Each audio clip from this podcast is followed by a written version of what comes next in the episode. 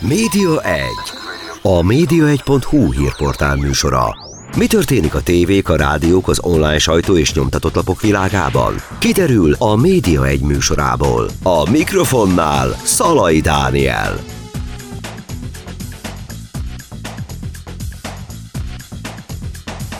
Köszöntöm Önöket, ez itt a Média egy, és itt van velem Jávorniczky István, akit már jó kérdés, hogy hogy mutathatok be, ugye?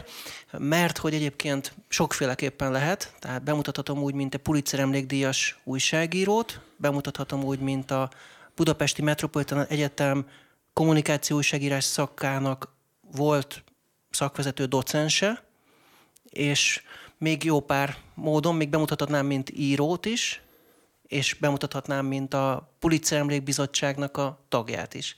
Köszöntöm, István. Szervusz, ugye mi már összeteljeződtünk az elmúlt évek során. Jó napot kívánok a hallgatóknak.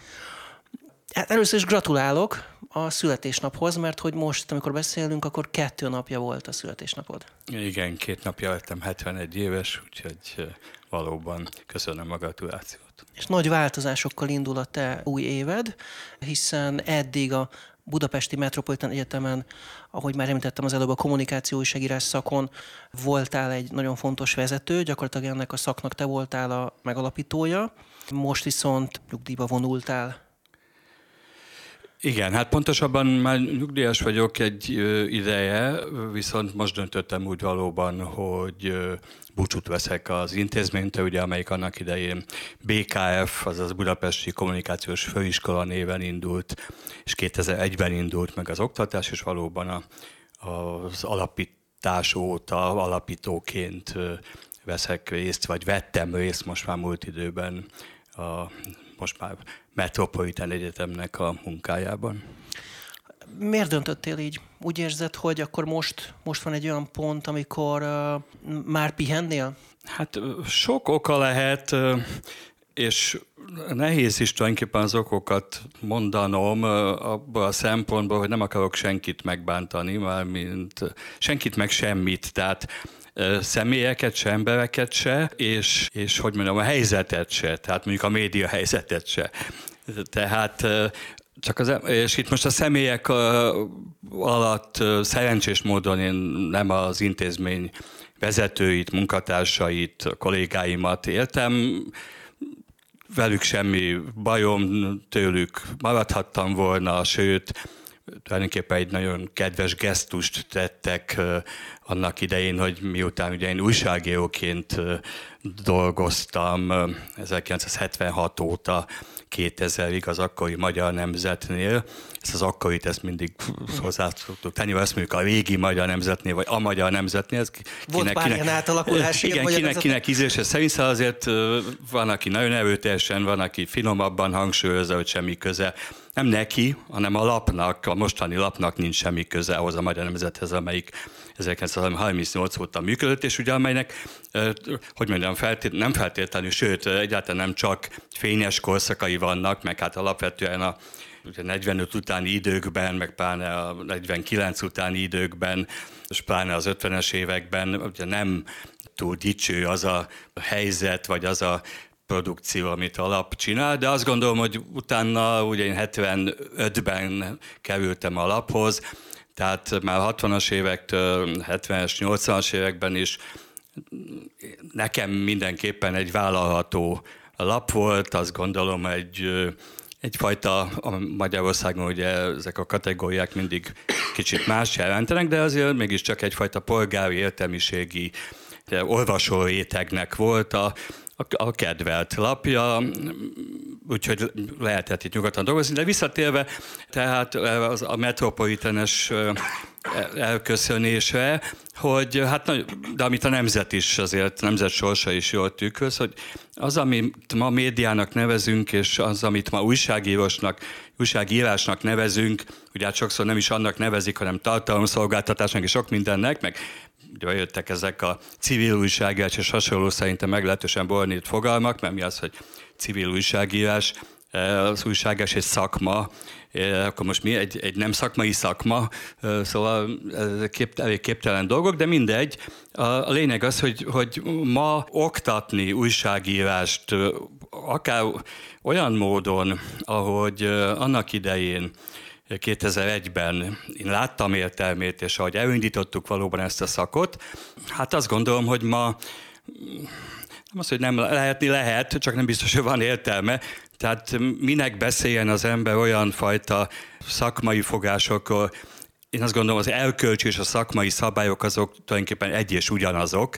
Most ezekről beszélni, ezekről megpróbálni a hallgatókat ráhangolni, mi soha nem úgy akartuk a hallgatókat újságíróvá nevelni, ha úgy tetszik, nem segíteni nekik, hogy a pályára kerüljenek, de nem úgy, hogy előadásokat tartottunk, mindig is csak csoport, kis csoportban, szemináriumi formában beszélgettünk igazából. Tehát ha az ember, amit elmondott, azt is nem úgy, ha a katedráról kinyilatkoztatta, hanem beszélgessünk. Én ezt gondolom, ők mit gondolnak, csinálnak dolgokat, arra én reagálok valahogy. Tehát, hogy, hogy beleül kivódjanak bizonyos dolgok. Na most, most ha ezek a dolgok, amiket én mondjuk tudnék, meg amit tudtam, meg a kollégáim is, amit tudnak mondani itt az egyetemen, hát, hogy azoknak mennyi hasznát veszi ma egy újságíró, és hoz, hogy, hogy tud ezekkel élni, az afelől azért lehetnek kétségei az embernek. Csak mondom, azt sem szeretném, hogy innen kívülről a partvonal mellől az ember most elkezdje, hogy mondjam, minősíteni azokat, akik vagy ezért, vagy azért, de újságíróként tengetik az életüket manapság. Hogyha visszaemlékezel a pályádra, akkor melyiket tartod a legjelentősebb szakaszának, az újságírást, vagy azt, amikor a bé ká ef, aztán a későbbi Metropolitán Egyetem újságírás szakát irányítottad?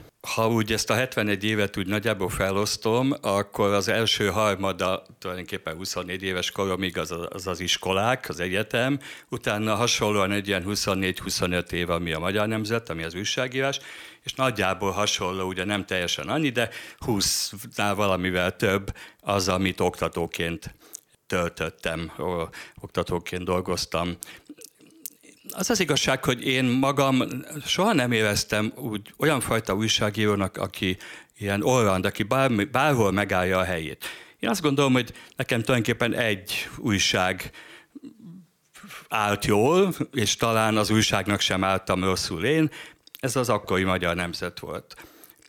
Ö, tehát én szerettem újságíró lenni, mindig is voltak másfajta ambícióim is, voltak írói, is, íróiak is, voltak ilyen kutatóiak is, én végeztem a jog mellett szociológiát is, gondolkoztam olyan fajta dolgokon is, érdeket például, érdeket volna, igazából azt mondom, mert aztán nem lett belőle úgy tanulmány, vagy bármi, a középosztály helyzete, ugye én magam is tulajdonképpen a negyvenöt előtti új középosztálynak valamiképpen a nagyapám révén a ugye a leszármazottja, lesz hozzátartozó valaki vagyok, és érdekelt... Mivel foglalkozott egyébként? Az édesapád mivel foglalkozott? Nem, ő a nagyapám volt. Ja, a nagyapám, ő, ő hát egy hosszú, tulajdonképpen ilyen, ilyen tipikus Magyarországon egy, egy tipikus civil servant volt, tehát egy olyan fajta közszolga, aki elkezdte annak idején tizenkilenc után húszban a pályáját a közigazgatásban, a belügyminisztériumban, mint segédfogalmazó, és aztán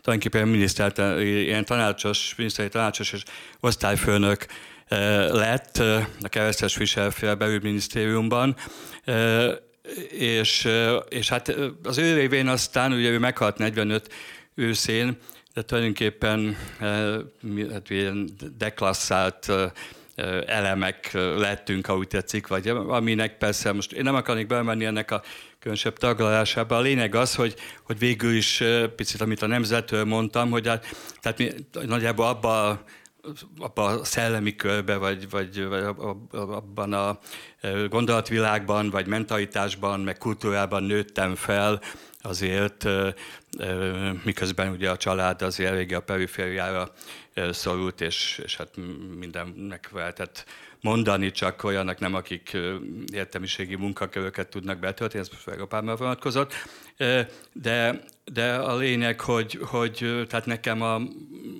azt gondolom, hogy a Magyar Nemzet szellemisége, amiről talán nem Eh, hogy mondjam, túlzás beszélni, hogy létezett egy ilyen, az, az úgy egy személyesen is eh, eh, passzolt, eh, passzolt nekem. Eh, de, De befejezve azt, amit, amit kérdezte, hogy miért is van, tehát alapvetően az, az volt, hogy kicsit a, a tani, ugye ezt, amit én már nem, se én nem tudok túl sokat adni a diákoknak, se a diákok nem tudnak túl sokat adni nekem, más világ, másban gondolkoznak. Nagyon sok esetben volt azért az, hogy az ember elkezdett mondani valamit, hogy, tehát, hát, hogy ez, ez nem megengedett, és akkor néztek, hogy miért, hát, miért nem. Most erre... lehet persze valamit mondani, meg van, amikor sikerül, de hát alapvetően azt jelezte, hogy, hogy, hogy ennek így túl sok hozadéka, haszna se egyik, se másik oldalnak nem nagyon van. Mik voltak egyébként ezek, a, amik már mondjuk nem aktuálisak? Tehát a, mondjuk ez a hírben ne, kegy, ne tegyünk véleményt, ilyen típusú, hogy mondjuk miért ne tegyünk, és akkor ez régen, vagy a klasszikus újságírásban az volt, hogy elkülönül a a hír a, a véleménytől? Ilyen jellegű dolgokra kell gondolni? Hát az is. Egy kicsit ilyen extrém példát hagy mondjak, ami még elég főismert az utolsó csoportomban hangzott el, hogy én ö, a riportot írtak, ö, meg interjút készítettek, és, ö, és akkor hát mondtam, hogy ahhoz, hogy azért ez úgy többé-kevésbé elfogadható legyen, hát minél több embert meg kell kérdezni, szélesebb körben tájékozódni, utána nézni sok mindennek. Na most, és akkor el, az egyik diák egyszer csak valahogy mondta, hogy, hogy hát,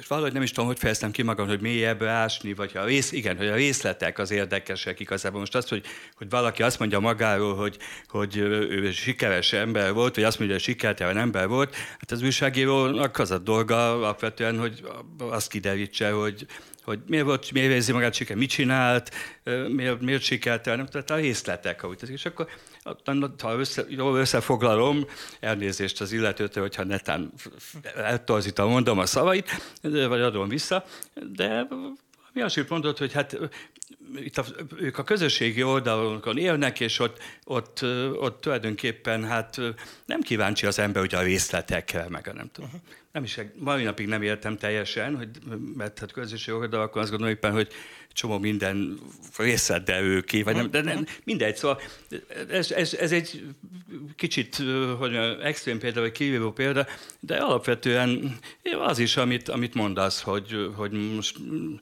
a véleményem azt, ha mondom is, akkor is alá kell támasztanom, például egyáltalán a vélemény, hogy az nem azonos azzal, amit mondjuk magánemberként mond, az újságírói vélemény, ez nem azonos, meg nem az, amit a kocsmában mond, meg, nem, meg egy csomó minden, szóval más a dolog. Egyáltalán magának ennek a szerepnek, hogy, hogy az újságíró micsoda-kicsoda, hogy tulajdonképpen a közvetítés a dolga, és nem ő a fontos. Hát, na most ebben a világban, a mai világban például, egy, ahol... tele van tulajdonképpen celeb újságíró, úgymond újságírókkal, vagy celeb személyis, tévésekkel, vagy nem tudom kikkel a, a, a világ. Most ennek bárne nincsen túl sok ö, hitele, vagy, vagy még azt is mondja, hogy jó, igen, persze. Szóval, szó, szóval hát ez egy, már egy más világ, hogy remélhetőleg, hogy mondjam, ez is kifolja magát valami olyasmivé, mint ami miatt az újságírást tulajdonképpen kitalálták, ha úgy tetszik, meg ami miatt a társadalom elfogadja, vagy elfogadta, az internet ezen ugye jelentősen változtatott. Azért van az újságíró, mert nem tud mindenki ott lenni, nem tud mindenki információt, és nem tudja mindenki feldolgozni, továbbítani úgy, ahogy az szükséges, magyarul, hogy, hogy ennek vannak szabályai, ez egy, ez egy szakma, ahogy már az előbb mondtam, ez különbözteti meg a blogtól, ez különbözteti meg az internetes mindenfajta információ áramlástól, információt szerezni és továbbítani, az önmagában most már pláne technikailag sem egy nagy kunst, tehát mindenki megteheti, aki akar. Itt pontosan azok a dolgok jönnek be, amik ezen túlmennek, és újságírássá teszik az újságírást, azt gondolom, vagy tehetnék, vagy tehetik. Például fele, csak egy furcsa dolgot mondjak, talán lehet, hogy furcsa hangzik, a felelősségérzet. Hogy megfontoljam azt, hogy, hogy amit mondok, annak mi a következménye. Egy, egy blogger, vagy egy, vagy egy olyan valaki, aki egy nagyon jó szakember egyébként, de, de ő, amit közöl az interneten, hát miért kelljen, hogy eszébe jusson, hogy annak mi a következménye? Hát persze, Nem baj, nem baj, senki, civil embernek se baj, hogyha van valami érzete, de, de ez egészen más dolog. Szóval annyi minden van, nem a, információszerzés, meg nem is a megírás igazából az, ami ha megvan, akkor már azt mondjuk, hogy újságírásról beszélünk, hanem csomó minden más, ami, ami azért mintha kevésbé lenne fontos. Nem csak nálunk, tehát valószínűleg ez világjelenség, csak mondjuk nálunk azt gondolom, hogy kevesebb példát lehet, vagy tudnék én legalábbis hozni arra, ami igazi ilyen újságírói tevékenység, és mondjuk azért, ha az ember kicsit távolabb néz arra felé, nem, nem az új irány nyugat felé, felé, hanem mutatsz, nyugat felé, igen. Picit nem tudom, merre vagyunk, mondom közben merre vagyunk, igen, pontosan, de arra felé, akkor ott azért találunk olyan médiumokat, amelyek joggal mondhatják magukról, hogy ők ennek a abban a szellemben, ennek a szabályrendszernek és elképzelésnek a jegyében dolgoznak újságíróként. És amikor felhagytál az aktív újságírással a Magyar Nemzetet követően, akkor ez hogy történt, hogy az Alkotmánybíróságnak volt el, ugye egy ideig még a sajtófőnök, az első alkotmánybíróságnak ráadásul, tehát a demokratikus rendszer kialakulása után, a rendszerváltás után. Ez hogy történt? Azt mondták, hogy gyere át a Magyar Nemzettől, vagy te már akkor abba hagytad a Magyar Nemzetet, és ezt követően jött egy, igen, ilyen lehetőség? Nem, ez párhuzamosan működött. Tehát ugye az ember a, a szakmája révén és az újságírásnak ugye ez nagyon fontos hozadéka volt, vagy, vagy hogy, hogy rengeteg ember ismerkedik meg az ember interjú alanyként. Tulajdonképpen Solyom Lászlót is, aki az első alkotmánybíróság elnöke volt, én így ismertem meg, és voltak mások is ott a bíróságon, akit, akiket ismertem, és abban az időben a Magyar Nemzet már azért elindult egy kicsit, nagyon fokozatosan, és a maival össze nem hasonlítható módon, de de picit már másfele indult, ha úgy tetszik. Szerintem a, a, a, a szakmai szempontok mellé egyre erősebben bekúszott egyfajta politikai megfelelés, szó, egyfajta szolgálat. Amit adott esetben bizonyos embereknél abszolút jó indulatúnak, vagy jó szándékúnak tudtam akkor is felfogni, hogy végre most, ez főleg az em dé ef időszakról beszélek most, hogy végre van egy olyan politikai erő, amelyik ugye kormánypártként vezeti az országot, amelyikkel jó néhány ember, a, itt a, és a vezetők között is a, a lapnál egyetért. Tehát azt mondja, hogy hogy hát ne, ne, ne nehezítsük a dolgukat, nem kell feltétlenül mindig. Én azt gondolom, hogy itt külön válik két műfaj.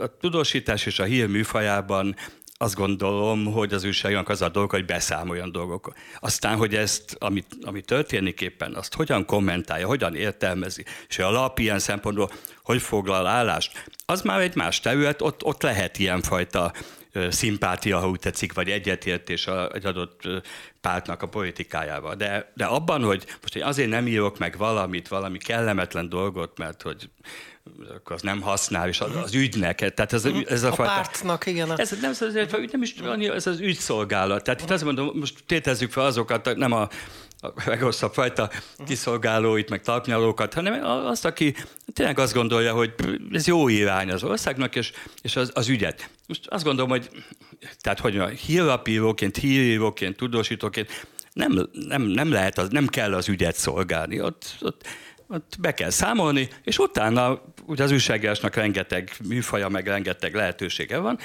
csomó minden alkalmas lehet, interjúkat lehet készíteni, sok mindent lehet csinálni.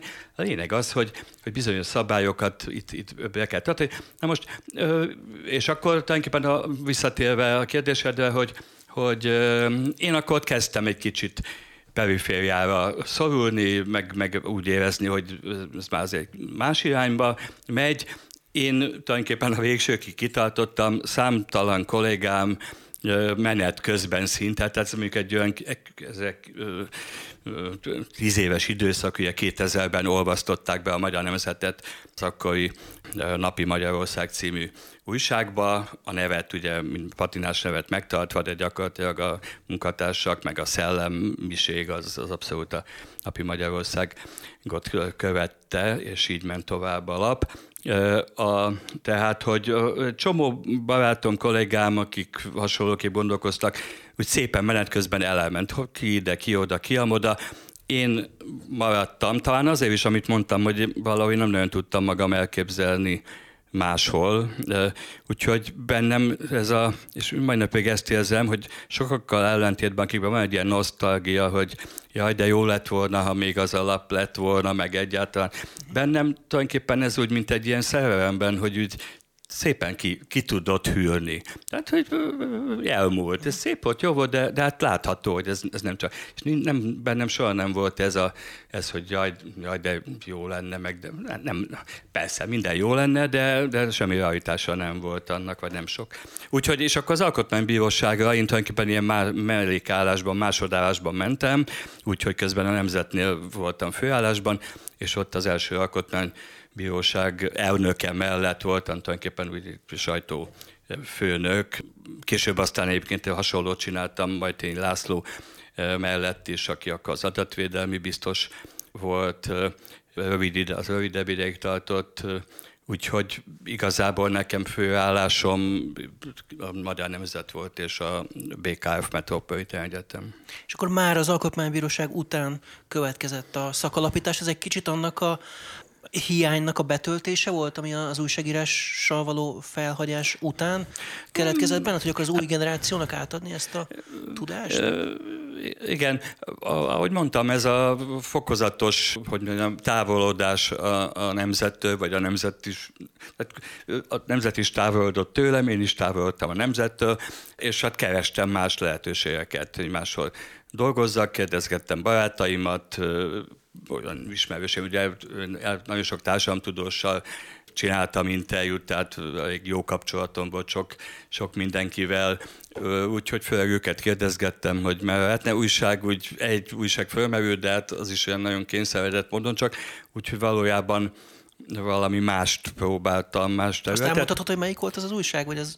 Hát inkább nem, nem, inkább nem érdekes. Viszont, és akkor adódott az a, az a lehetőség, hogy Heltai Péter, aki akkor egyébként a televízióban, az ak- főszer, akkor is főszerkesztőnek volt a vezetője, ugye Hankiss Elemérnek volt korábban ő jó munkatársa.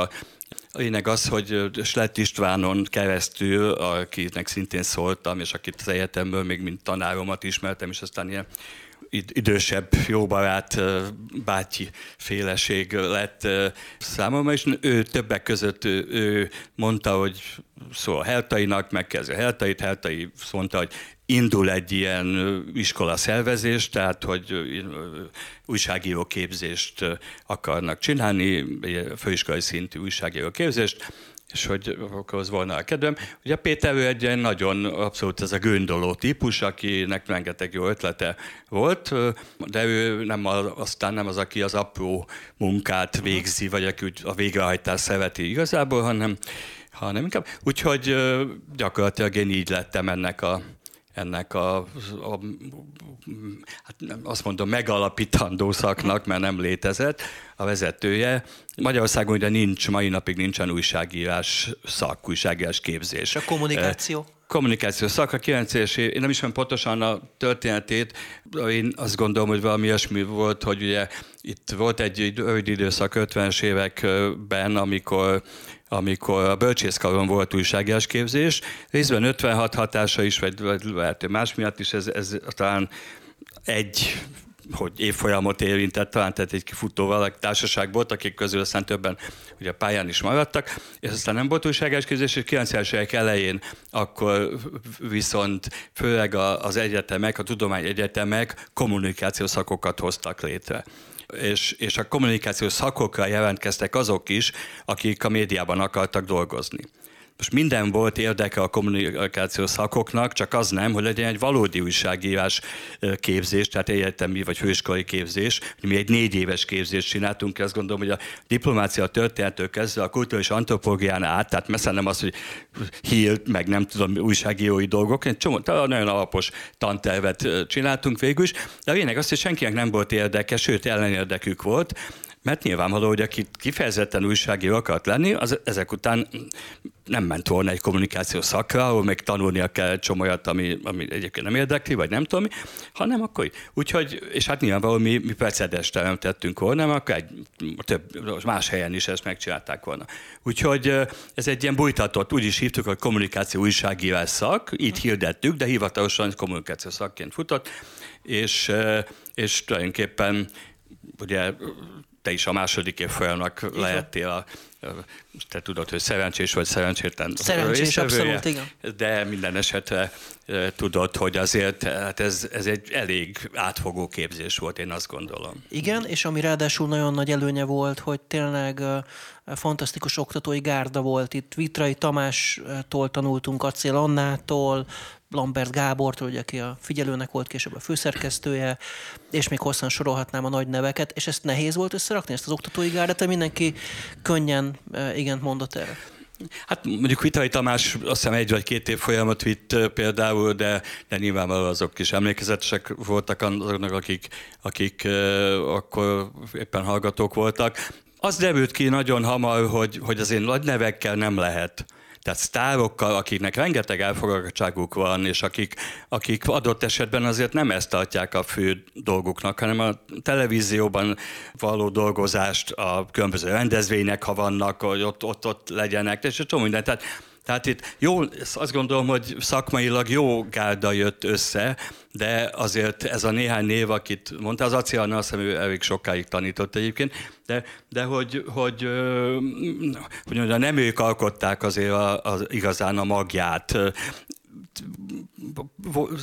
Barátom és kollégám Boros István, aki a Magyar Nemzetnek volt, egészen kétezer-ötös haláláig nagyon fiatalon halt meg, volt az egyik ilyen oszlop, Nagy M. Péter, aki később a Népszabadság főszerkesztő helyettességéig vitte, Réti Pál, aki a há vé gének volt a főszerkesztője. Tehát ha, ha stallumokat mond, nézünk, akkor sem volt egy nem tudom ilyen, nem, és hát nem beszélve a gyakorlatukról, szóval minőségi társaság volt, és szerencsére ugye kitartottak. Mertünk Martin József, aki a Nemzetnek főszerkesztője is volt, meg aztán a Hírlapnak főszerkesztője helyettese, Egerben az Eszterházi főiskolának a, a, a kommunikációs szakán volt a szak egyik vezetője. Tehát itt sokféle ember volt, de ha, hadd mondjam, hogy pont arra, hogy azért nem, hogy mondjam, azt gondolom, hogy egy, egy ilyen journalism schoolnak nyugodtan vállalható képzési programot próbált, egészen addig tulajdonképpen, amíg a bolonyai rendszerben nem jött, és ahogy, amikor átalakították a,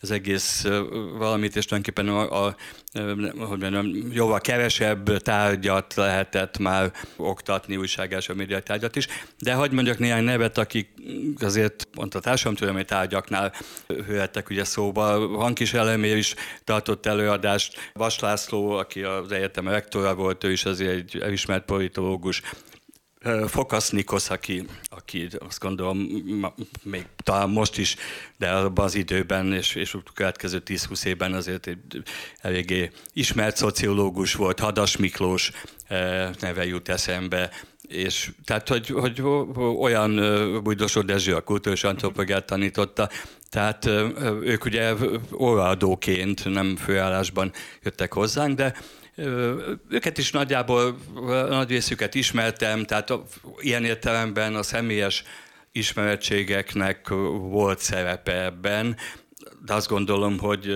hogy itt azért tehát olyan embert én nem hívtam, akit valamilyen szempontból nem éreztem volna a megfelelő minőségűnek. Uh-huh. De hogy nehéz volt egyébként összerakni, voltak gondolom nehézségek az induláskor, aztán menet közben is biztos.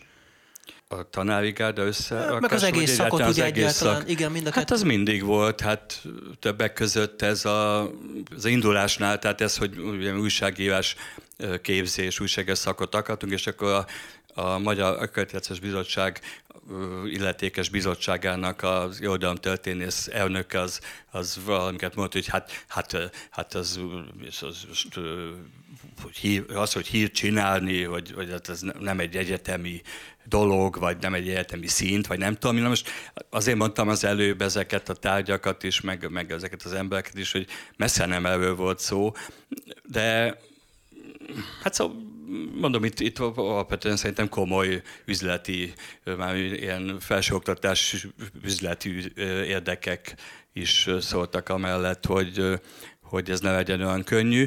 Utána, mondom, ez a bolonyai rendszer bevezetése is megnehezítette, akkor négy évig tanultátok ti még ezt a, vagy végeztétek ezt a szakot, a későbbieknál ez már ugye bé á szak, az már három év, és, és gyakorlatilag a, ezeknek a tárgyaknak a, a köre az, az jóval, tehát központilag jóval szűkebbre lett véve, hogy, hogy hány kredites, hány kreditet lehet ilyen fajta tárgyakra szánni.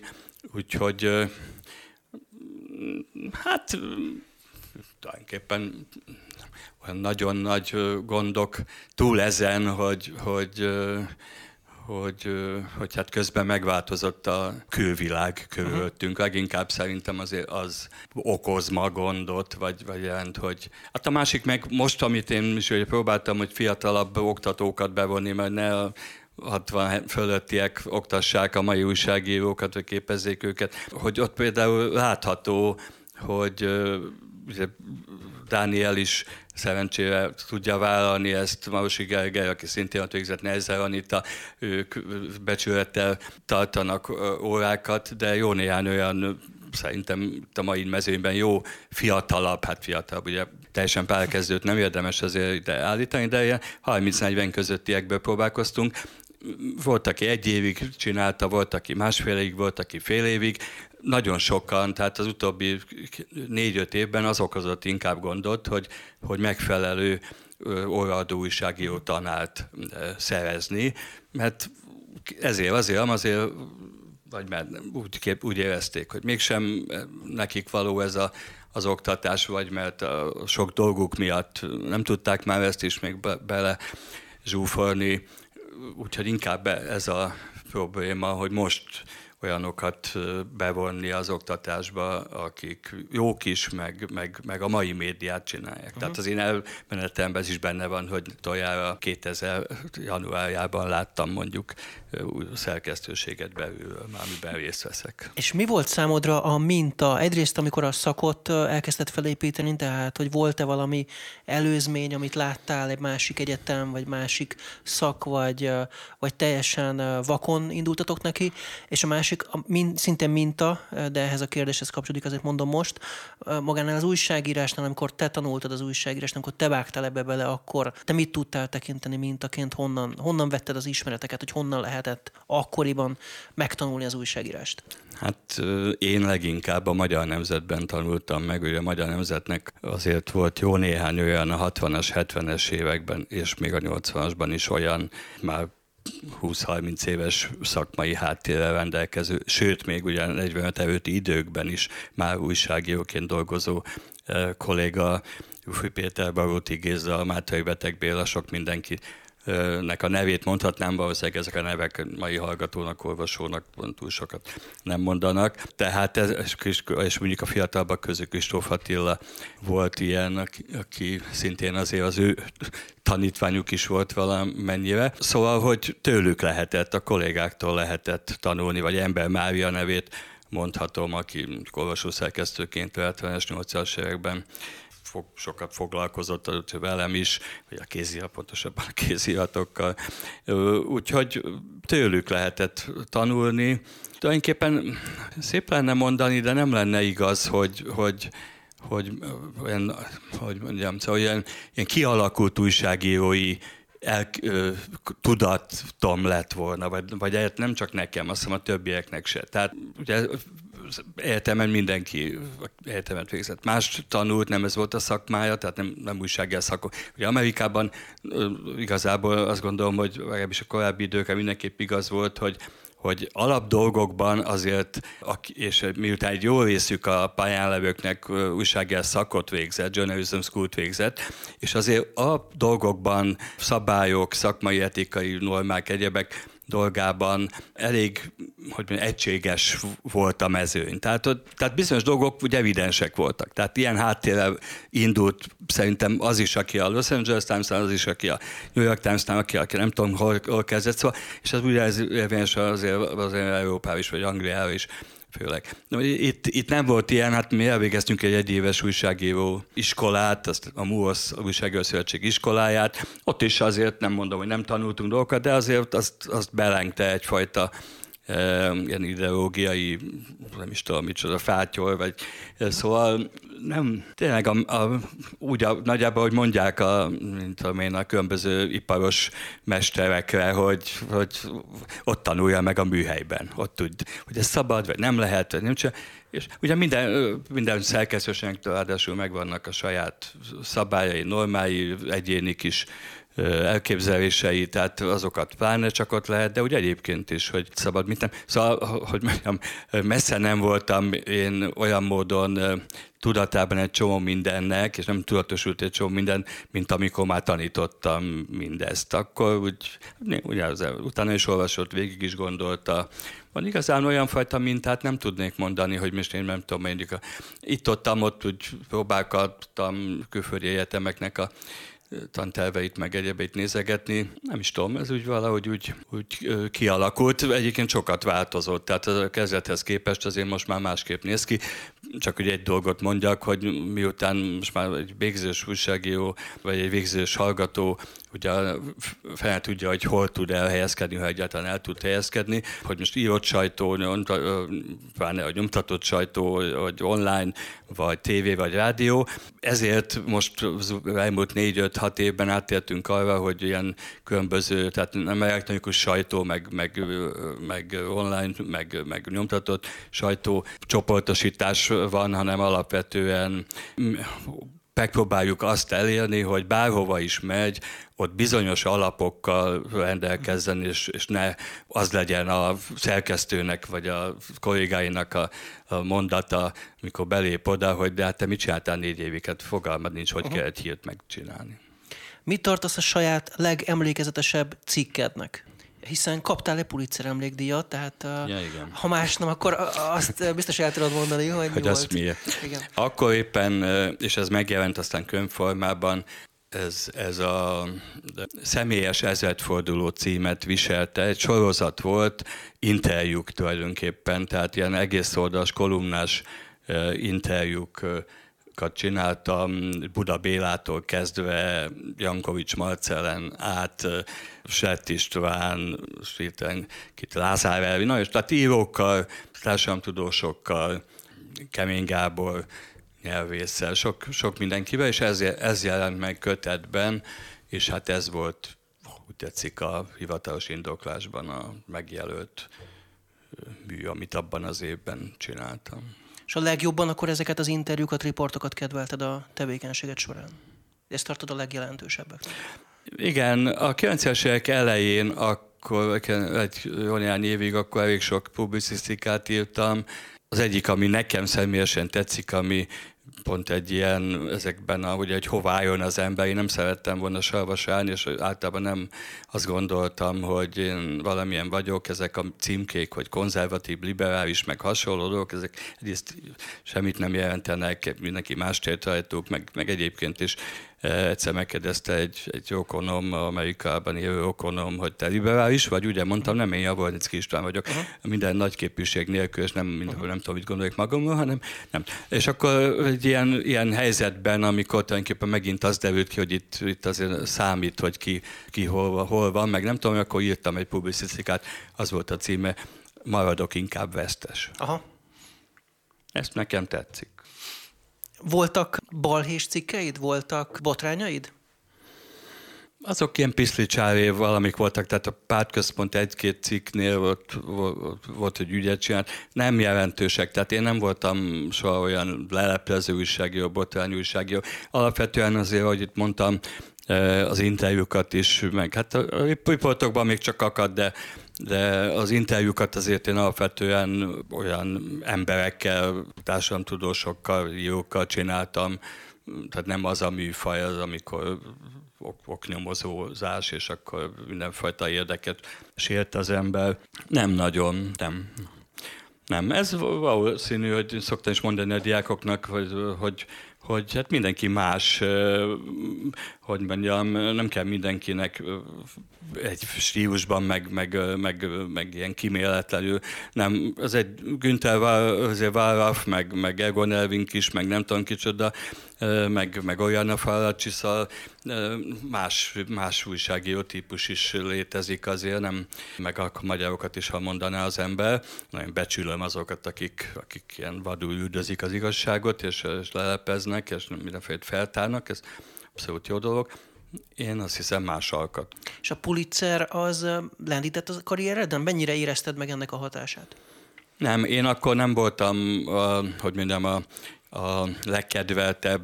Jó meg volt, tehát akkor igen, nagyon rendesek voltak velem, tehát az akkori főszerkesztő és minden, nem volt ez semmi gond ilyen szempontból. De hát azért, hogy mondjam, nem dobáltak a levegőbe, amikor én kaptam a Pulitzer díjat kilencvennyolcban, és nem mondjuk olyanok, akik akkor inkább hát az akkori iránynak jobban megfelelő valakik voltak. Nem, nem lendített, semmiféle.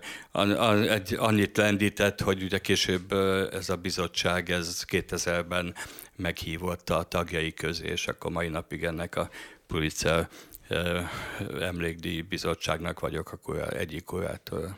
És amikor ezt megkaptad egyébként, akkor hogy élted meg ezt a ezt a pillanatot? Megünnepelted? Volt valami családi összejövetel? Vagy hogy, hogy történt? Örültem, akkor még a Gellért Szállóban tartották ezeket, és akkor mentünk, mentem a feleségemmel fel oda a Gellért Szállónak, a, az első szintjén volt az, az átadás. Én tudtam, hogy ezt kapom, viszont épp jött mellettem egy kolléganőm, akinek a férje az fotóriporter már kapott egy ilyet, és akkor sokáig az volt a szokás, hogy a Pulitzer díjasokat ezekkel a fogad, kioszt, díjkiosztásokkal és utána a fogadásra akkor meghívták, és akkor ők is úgy jöttek, és úgy, és úgy, akkor úgy nézett is rám, hogy ez a kolléganőm, hogy én hova megyek, vagy vagy, vagy, vagy mint melyik, de úgy nem került szóba.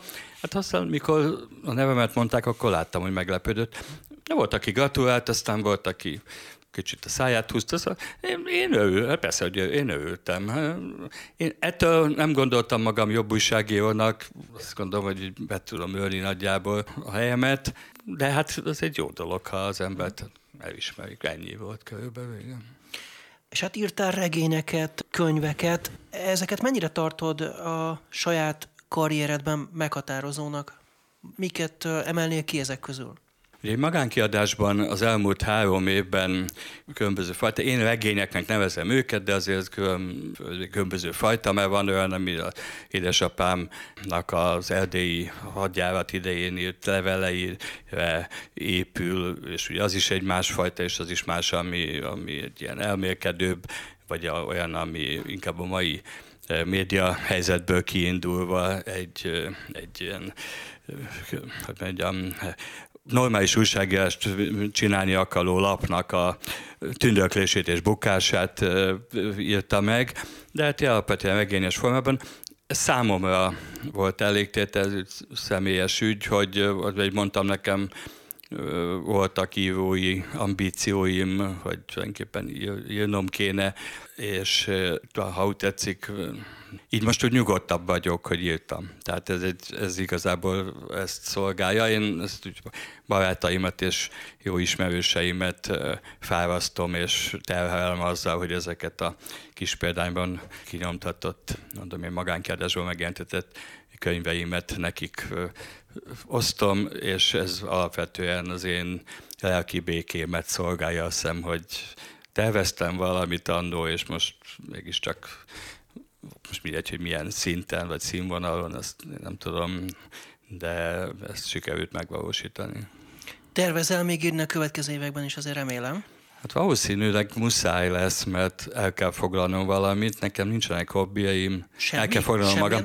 Hát nem sok. Az, az, az, hogy olvas az ember, meg zenét hallgat, meg ilyesmi, azért azzal, azzal nem lehet teljesen kitölteni heteket, úgyhogy, de nem lesz egyszerű, hogy miről jöjjek. Én nem vagyok egy olyan jó barátom, akinek tényleg jár az agyában, de is történeteket talál ki, meg abban alapvetően magamból tudok kiindulni, abból meg már elég sok mindent kiírtam, és nem olyan izgalmas és változatos az életem, hogy nagyon nagy forrásanyag állna rendelkezésemre, úgyhogy de majd talán sikerül valamit kiizzadnom.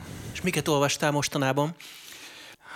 Hát most elővettem, és ez kicsit ez a szociológiai idő tanulmányaimat idézi fel, hogy Norman Eliasnak a civilizáció történeti könyvét, ami nagyon érdekes módon mutatja be, nagyon érdekes kultúrtörténeti példákon keresztül, hogy hogy lett, ha úgy tetszik, a világ idézőjelben, ő is így használja, ugye civilizáltabb, tehát nem minősítve, hogy jobb vagy, hanem civilizáltabb, kezdve attól, hogy, a, hogy az étkezési szokások hogy változtak, tehát hogy a asztalon ott egészben föltállalt pulykát nem úgy marcangoljuk szét már kézzel, hanem mi van, késünk, villánk és, és hasonló.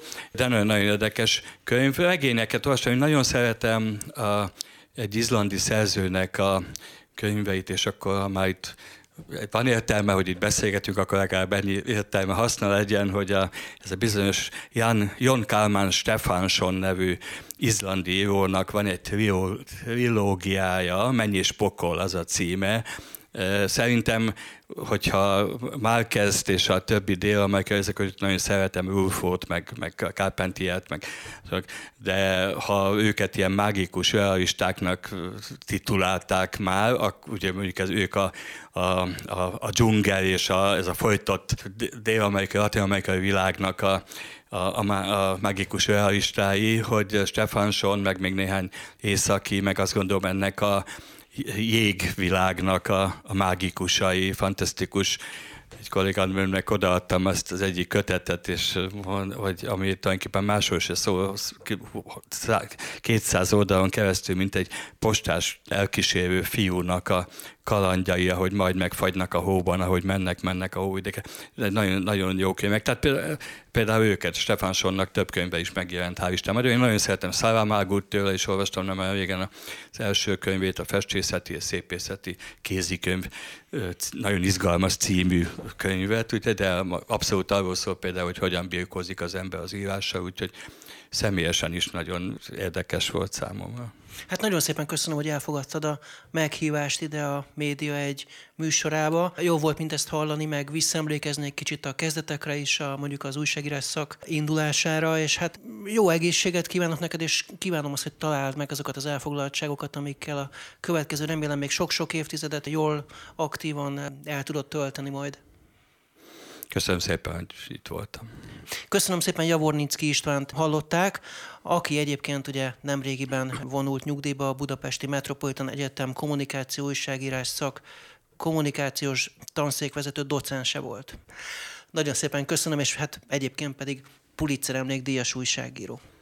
Köszönöm még egyszer, viszonthallásra. Ez volt a Média egy mára, egy hét múlva jelentkezünk ismét, visszahallgatható az adás a média egy pont hu-ról, webcast pont hu-ról, Spotify-ról, iTunes-ról, és ezt a beszélgetést tizenöt rádióban is hallhatják. Megköszönöm az önök megtisztelő figyelmét, Szalai Dánielt hallották, viszonthallásra egy hét múlva.